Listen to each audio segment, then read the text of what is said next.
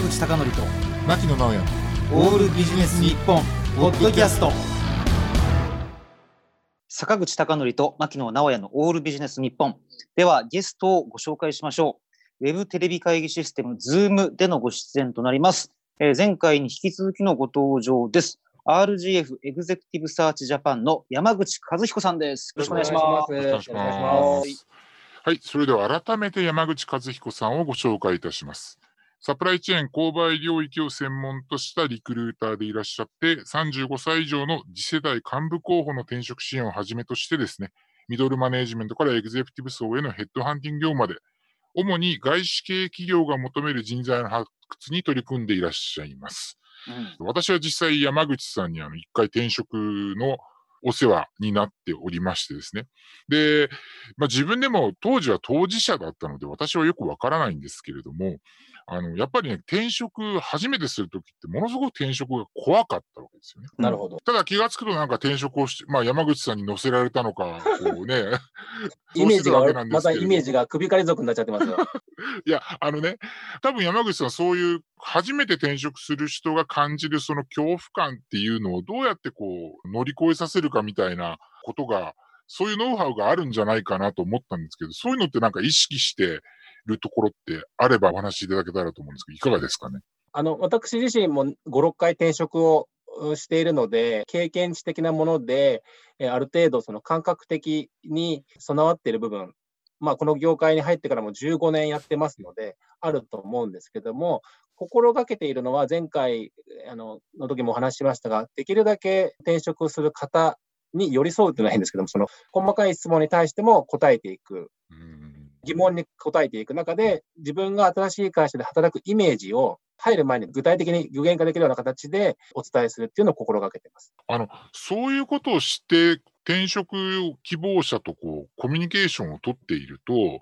逆にこの人、今ご紹介してる会社合わないなとか、そういうふうになんか途中でそういうふうに感じてしまうこととかっていうのはないんですか？ありますね。実際の例として、まだその35歳以上のターゲットとしてやってるんですけども、当時30歳ぐらいだった方かな、あの転職経験はある方だったんですけども、あのその方が言っている、こうなりたい、ああなりたいっていう像がですね、まだその方には早かったので、3年か 4, 4年ぐらい待った方がいいですよ。まだ早いですと。まあ、一般職の方がマネージャーになりたいという相談だったんですけども、あの今じゃないですよと。3年から5年、今の会社で経験を積んで、その時チャンスが社内、もしくは社外に来るので、その時にあの転職した方がいいですよって言って、あの転職をあの思いとどまらせたケースっていうのはあります。だからね、今、山口さんにお話しいただいたポイントというのが、とても山口さんの特徴を表していると思うんですね。っていうのは、多分他のリクルーターの方って押し込みません？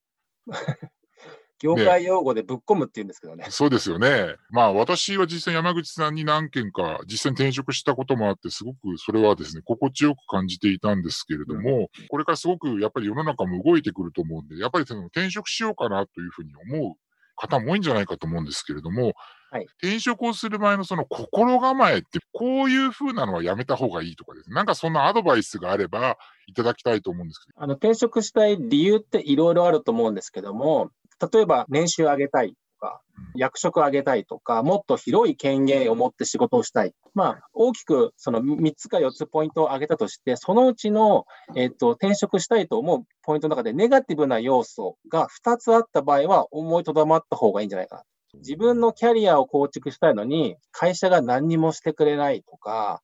嫌な上司っていうのは、そう、非常にパワハラとか受けてる場合は別ですけども、自分がこういうふうにしたいと言っても、いつも否定する上司がいて、自分の成長につながらないとかっていう、その転職したい理由のうち、なんか2つ以上ですね、ネガティブな時は、もちろんそれで外に行って成功するパターンがあるんですけども、ただ同じような環境、新しい会社にと同じような環境があった時に、またそれが転職の理由になるんですよね。なんで転職したかっていうのは、常にその他力本願というか、他人のせいになりがちな人っていうのは、どこに行ってもやっぱりそういうふうな思考になってしまうので、今の会社でもう少し自分がここに関わることでなんか変われないかなっていうことを思い直した方がいいのかなというふうに思います。要は不満が転職のスタートになるんじゃなくて、例えばそのキャリアアップであったりとか、そのプラス思考の部分で何かこうできないかなっていうところがあるといいってことですよね。そうですね。そうですよね。はい。それがその転職の志望動機、そのままその面接に行ったときに出やすいというか、うん、ポジティブにこう面接を終えられる人のが、あの、合格する確率っていうのは圧倒的に高いですね。まあ実際私が山口さんに斡旋していただいて転職した時っていうのも別に元々の会社が嫌だったわけではなくて、まあ山口さんにお話をいただいてすごく目の前が開けたっていう実感があったんですよね。ただやっぱり、あの、そうしてる中でもやっぱり元々の会社の良いところというのもすごく見えてきたので、まあどっちでもいいやっていうことで、その転職活動を進めたですね。今から十数年前がもう今、蘇っておりますけれども、はい、例えばその日本の採用なんかだとそのエントリーシートを書いて、で、面接があって、面接を何度か繰り返してっていうような、まあそういうスタイルがあるとすると、やっぱ外資系のその転職の時の、そのそういうその採用のプロセスっていうのも、あんまり変わらないというか、同じような感じなんですか？それとも特徴があるんですか？えっと、私がやっているのは中東採用、まあ、新卒じゃないので、まあ、外資系はあんま新卒取らないですから、はい、特徴とエントリーシートとかっていうのはないですね。あ、だからそれがだから職務経歴書みたいになるそうですね、職務経歴書。この人は、あの、今まで何をしてきて、どんなことをしてくれるんだっていう期待値そこのすり合わせであの入りますので、基本的には書類選考で、あ、この人会いたいなと思ったら面接を何度かやって転職するっていう形式です。なるほど。あの、なんでこんな質問したかというと、これ皆さん驚かれるかもしれないですけど、私、その山口さんから転職先を紹介されて面接をした時っていうのが、あの、面接の時間がですね、8時間だったんですよね。おまあ、あちらの会社はそういう面接形式のスタイルを取っていてですね、まあ、米国であるんですけど、そのターゲットセレクション方式とかっていう、まあ、アマゾンさんなんかもそういう方式を取ってるんですけども、そのスタイルの会社だったんですね。あのー、だからね、終わって8時間っていうのは長かったと思うんですけど、これね、初めから8時間やりますって言われたら、結構大変だったろうなっていうふうに思うんですよね。だからそういったやっぱりその、外資系というかね、外資系も一派人からにはできないと思うんですけど、何かそういう採用プロセスとかっていうのは、なんか特徴が会社によってあったりしたら、やっぱそういったこともやっぱりアドバイスとして山口さんお伝えされるわけですよね。そうですね。まあ、牧野先生が受けた会社っていうのは、そういうターゲットセレクション方式っていうのを採用してましたので、それについては事前に説明しますし、そうではない会社もありますので、その会社ごとによっての特徴があるので、それは個々に候補者の方にはご説明しています。なるほど、なるほど。あ、この人内定出るだろうなとか、そういうのっていうのはあらかじめ分かったりするもんですか？本当に素晴らしい方だなっていう方に出会った時で、その方に見合う求人を持つときはもうそのイメージはついてます、なので逆算して内定を出るために何しましょうっていう話から始めます。もう見えてるんで内定が決まるっていうのは。内定のために何しましょうっていうのは、例えば具体的にどのようなアドバイスをされるんですか？まあ、スケジュールを立てますね。3ヶ月後にはオファー出てるんで、今抱えてるプロジェクトに関しては、あんまり新規で受けないように、もうアサインから外すようにしましょうとか、その心構えの準備。なるほど、なるほど。それはあれですよね。今、勤めてる会社での立ち振る舞いをということですね。はい。あの、どうしてもウィズコロナとかポストコロナとかアフターコロナと言われる時代では、はい、今メディアがあの求められるスキルがどんどん変わっていくっていうことを言ってるわけですね。はい、在宅勤務だとか、はい、あるいはオンライン会議でズバッと意見を言えるようなスキルが必要だというふうに言われてますが、あの僕はちょっとそれは言い過ぎな気がしてまして、はい、基本的にまあちょっとは変わるけど、そんな大きくは変わらないんじゃないかっていうふうに思うんですが、そこら辺いかがですか？あの、私、坂口さんと牧野さんとは何度か過去にあのお仕事をしたことがあって、あの坂口さんで非常に数字をこう定量的に物事を切って本書いてるんですけども、最終的には結構その感情、一生懸命やることがなんとかなるみたいなことをたまにエッセンスとして入れるの、そこが僕すごい好きなんですけども、あの私もそこは賛成で、大きく変わっていく、ガラッとこう瞬時にその今後のその働き方とか変わっていく部分っていうのは大いにあると思うんですけども、うん、100年前の肉じゃがの作り方が今も変わらないのと同じようにですね、コアな部分っていうのはあまり変わらないんじゃないかなと思っています。うんということは、はい、まあ、いわゆる、まあ、語学が話せて、あの、ある程度のパソコンスキルがあって、なんといっても社内調整ができるみたいな。あの、よく、私、物流購買サプライチェーン特化してるんですけども、技術職の採用っていうのは、プログラミング言語、これを知っているとかっていうところが、マッチしてれば決まるんですけども、この。山口さん、安心してください。そういう人聞いてませんから。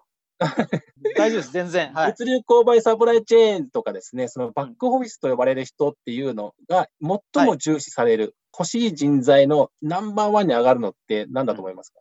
え、Google 的に言うと、グッドガイですか？コミュニケーション能力なんですよ。うん。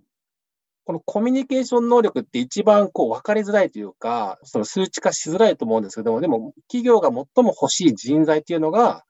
コミュニケーション能力に長けた人。肉じゃがと同じで、昔も今も変わらないんですよね。そのうん求められるスキルとしては。うん。なので、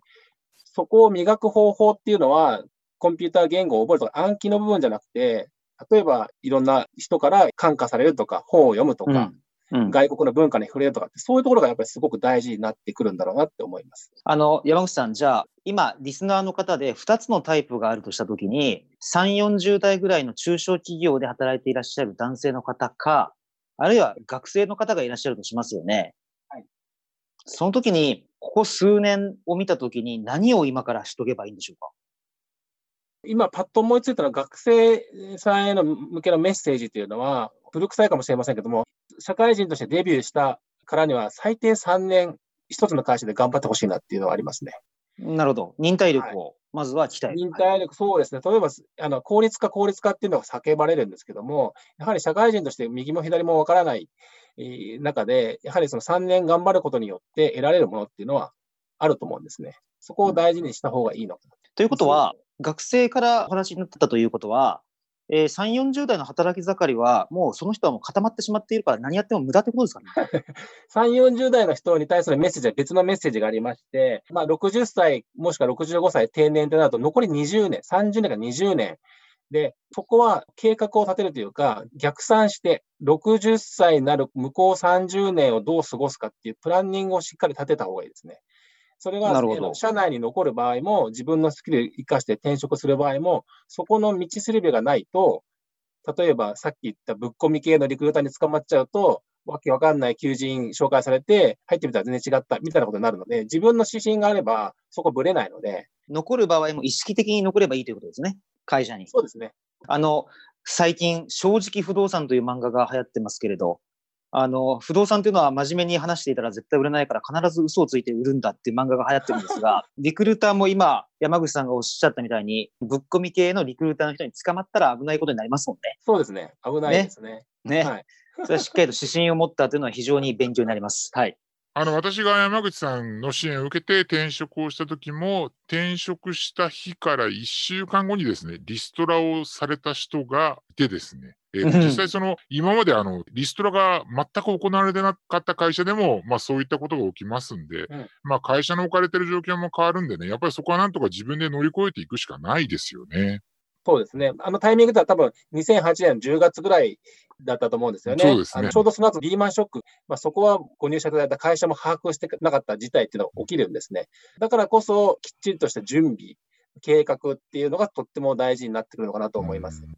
なるほど。だからそういった形でその準備と計画というのを転職希望者に対してそのサポートするところっていうのが、まあ、ぶっ込み系のリクルーターと違っているポイントですよね。そうですね。ある程度想定されるリスクについては、リスクがチャレンジですね。今こういうことが足りなくて、あなたみたいな人が欲しいんですよ。だから入るとすごい今プロジェクトがあの火吹いてて大変なんですけども、だからこそあなたが欲しいんですよ。みたいな、その大変さとか困難っていうのはある程度オープンにして、企業情報を開示するようにはしています。で、その中で頑張れるかどうかっていうのは、やはり個人の心構えとか計画、ビジョンになってくるのかなと思います。まあ、それが失敗しない転職につながるというふうに考えています。はい、残念ながらお時間が来てしまいました。2回にわたってのゲストは RGF エグゼクティブサーチジャパンの山口和彦さんでした。どうもありがとうございました。ありがとうございましたあ